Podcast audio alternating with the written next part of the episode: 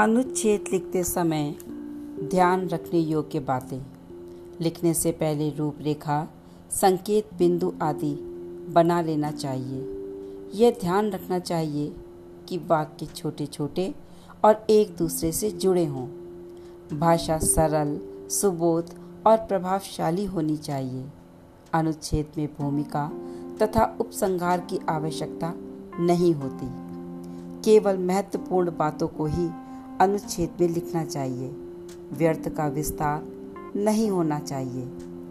यदि हम अनुच्छेद के आरंभ में अनुच्छेद से संबंधित सूक्ति, उदाहरण या कविता की पंक्ति से प्रारंभ करें तो अनुच्छेद प्रभावशाली बन जाता है।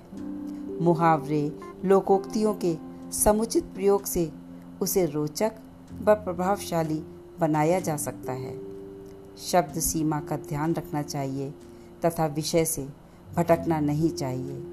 उदाहरण के लिए प्रस्तुत है एक अनुच्छेद, अतिथि देवो भव। अतिथि देवो भव अर्थात अतिथि ईश्वर का रूप होता है। हमारी भारतीय संस्कृति एवं सभ्यता भी हमें यही सिखाती है। मातृ देवो भव, पितृ देवो भव, आचार्य देवो भव, अतिथि देवो भव अर्थात माता, पिता, आचार्य एवं अतिथि देवता के समान पूजनीय हैं।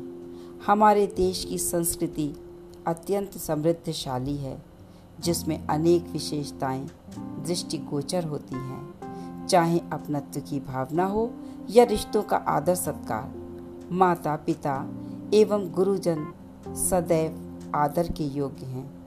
उसी प्रकार अतिथि देवो भव की परंपरा भी अत्यंत प्राचीन है। ये महान परंपरा हमें विरासत में अपने पूर्वजों से प्राप्त हुई है। उनके अनुसार जिस घर में मेहमानों का आगमन होता है वे भाग्यशाली होते हैं।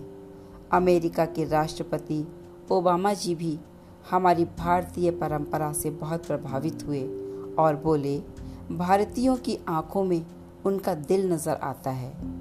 अतिथियों का सम्मान करने वालों का सदैव मंगल होता है।